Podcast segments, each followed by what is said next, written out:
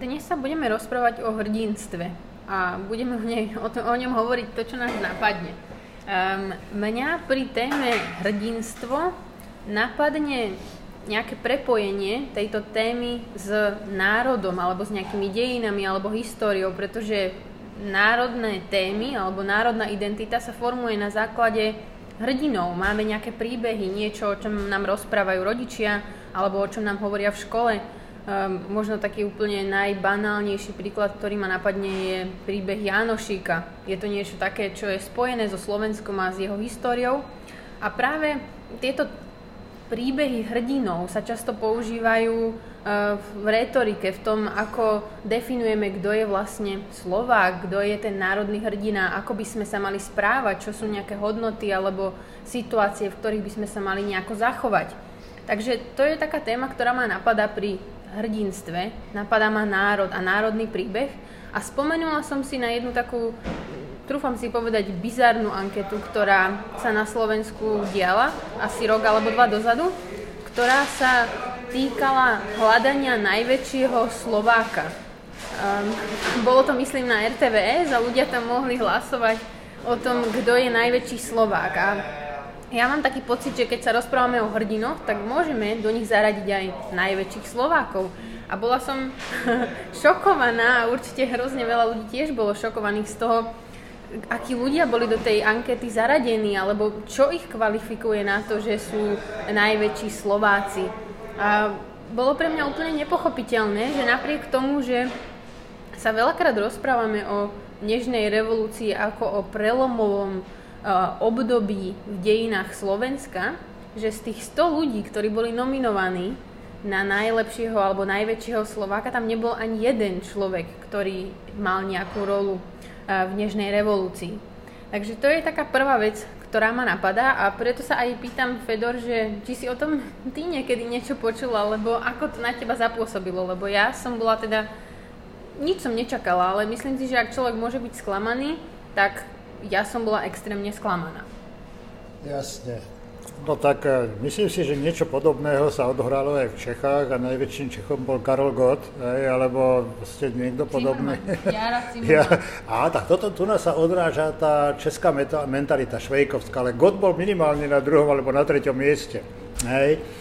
Ale e, ty, ty, si, ty si, ja by som z tej národnej škrupinky ako vyskočil trošku vyššie, a chcem povedať, že bez hrdinov, legend, baj a mýtov, ja si neviem predstaviť vlastne dejiny, civilizácie, našej civilizácie.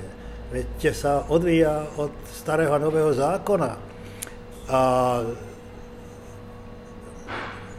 mytológie. Ale naša civilizácia to, to, čo sú u nás e, tvorcovia dejín, hrdinovia našich dejín, to v inej civilizácii môžu byť barbari jak hrom a majú svojich. A vrátim sa k tomu, čo som zažíval až do svojich 45 rokov. Veď nám boli hrdinovia prezentovaní, ako by som povedal, na dennom poriadku. Čapajev, a to boli to, my sme tie filmy, my sme tie filmy kúkali proste od rána do noci, od hrdinovia socialistickej práce. Tí dostávali veľké vyznamenania a boli v televíznych novinách.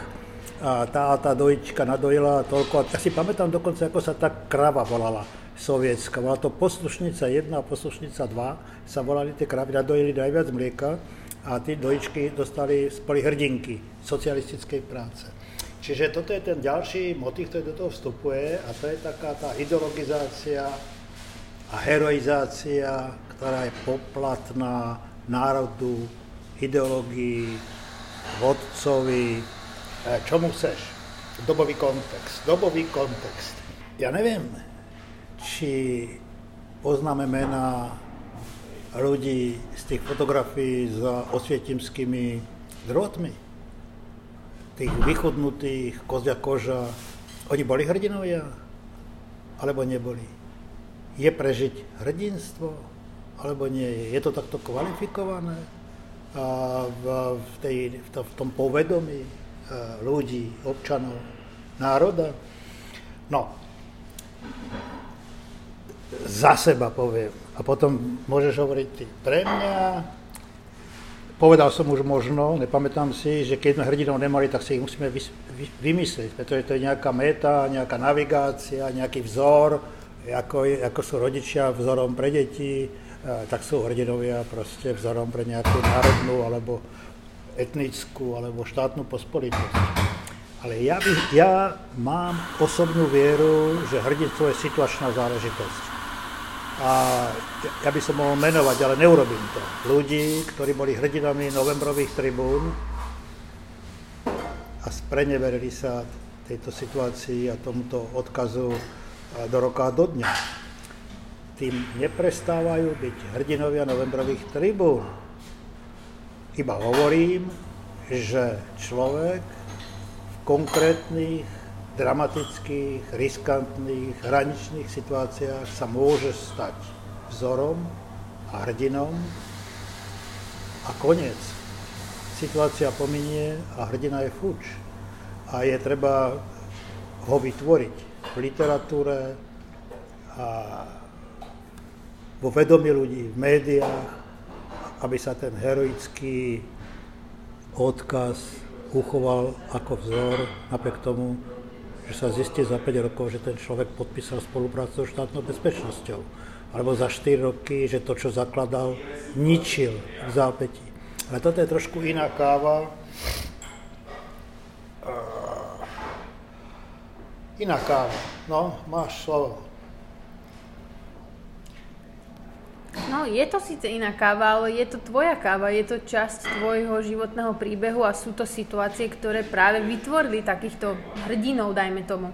A mňa pri tom, ako si rozprával, napadla jedna taká základná myšlienka a to je, že byť hrdinom, mať ten príbeh, vlastniť ho, znamená mať veľkú moc, pretože ten príbeh môže byť zneužitý a využitý v takých situáciách, ktorých si ani nemyslíš, že by mohol byť. Takže práve preto si myslím, že je hrozne dôležité spájať tieto témy národu, histórie a hrdinstva práve aj s tým, čo sa deje v praxi.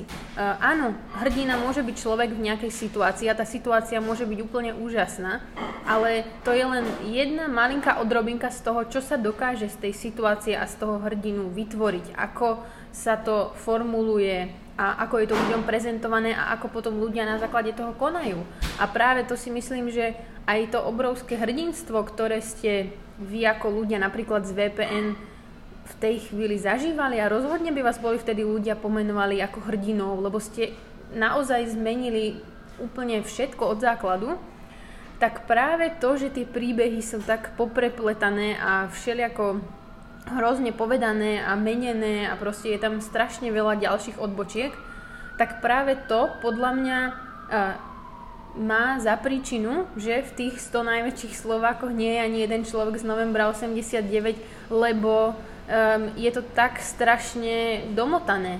Napriek tomu tá situácia si myslím, že má na Slovensku obrovskú hodnotu a že keď sa povie november 89 alebo Nežná revolúcia, tak keď sa aj odhliadne od všetkých hrdinov alebo ľudí, ktorí tam boli aktérmi, tak táto udalosť sama o sebe je podľa mňa vykonštruovaná ako hrdinská a dokonca ju aj ľudia môžu zneužiť, ale používa sa stále, lebo má veľmi silný odkaz. Takže to si myslím, že je aj potvrdenie tvojej teórie alebo tvojho nápadu, že aj situácia môže byť hrdina sama o sebe, keď tie hrdinské príbehy sa všelijako domotajú a dopletú.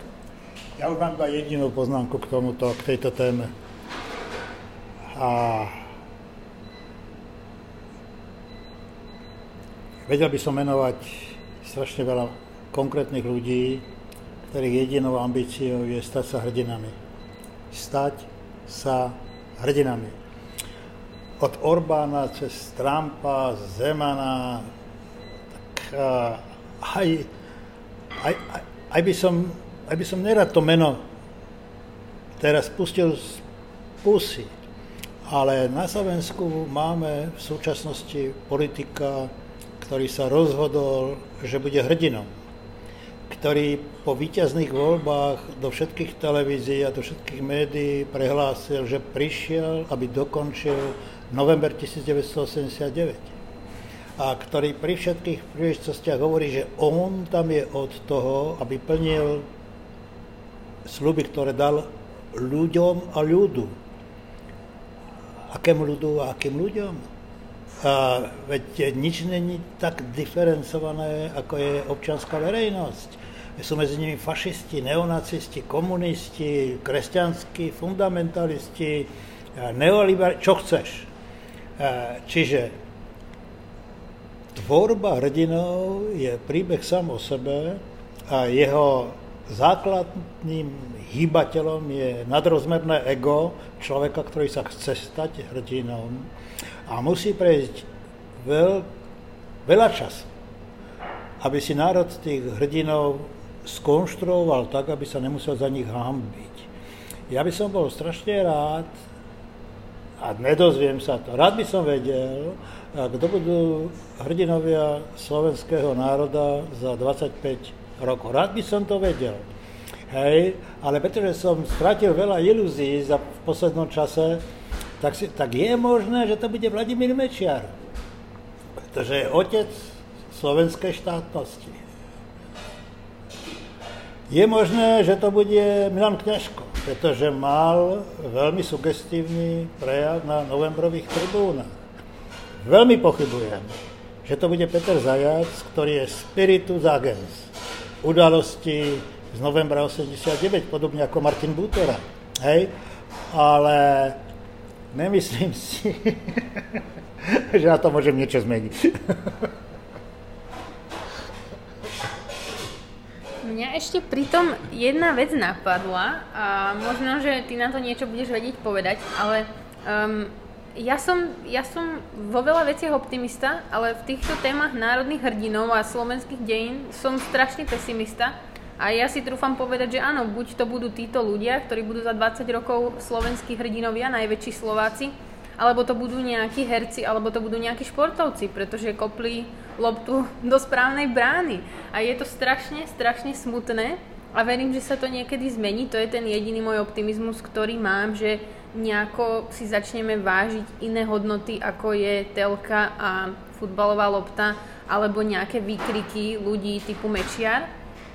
Ale čo ma pritom napadlo, lebo veď naša téma nášho podcastu je čiast, čiastočne je smrť. A my sme v tomto dieli podľa mňa nespomenuli nič o tom, že ako funguje nejaký príbeh hrdinu alebo človeka, ktorý za nejakú vec položil život alebo zomrel. A mňa napadlo, videla som veľa krát na ulici nasprejované alebo na internete fotky, taký štvorec, v ktorom bolo napísané, že Jan Hus, Jan Palach a Jan Kuciak. A, a napadlo ma, či nejakou jednou z odpovedí na našu otázku, kto je hrdina, uh, nemôžeme odpovedať aj tým, že povieme, že takíto ľudia, ktorí um, za niečo položili život, či už dobrovoľne alebo nedobrovoľne, to ten silný príbeh, ktorý končí smrťou, dokáže predsa len byť hrdinský a dokáže ľudí mobilizovať a pretrváva. A skutočný hrdina sa vymýka z daru. Skutočný hrdina častokrát ide proti všetkým. A skutočný hrdina je veľmi často obeď svojej misie a musí prejsť veľa času, než sa tá jeho misia stane realitou a všednodennosťou. Čiže áno, mnohí hrdinovia položili život za svoju víziu, za svoj sen, za svoju predstavu a za svoju vieru. Ale opakujem, pochybujem, že túžili potom, aby skončili na hranici alebo s gulkou v hlave.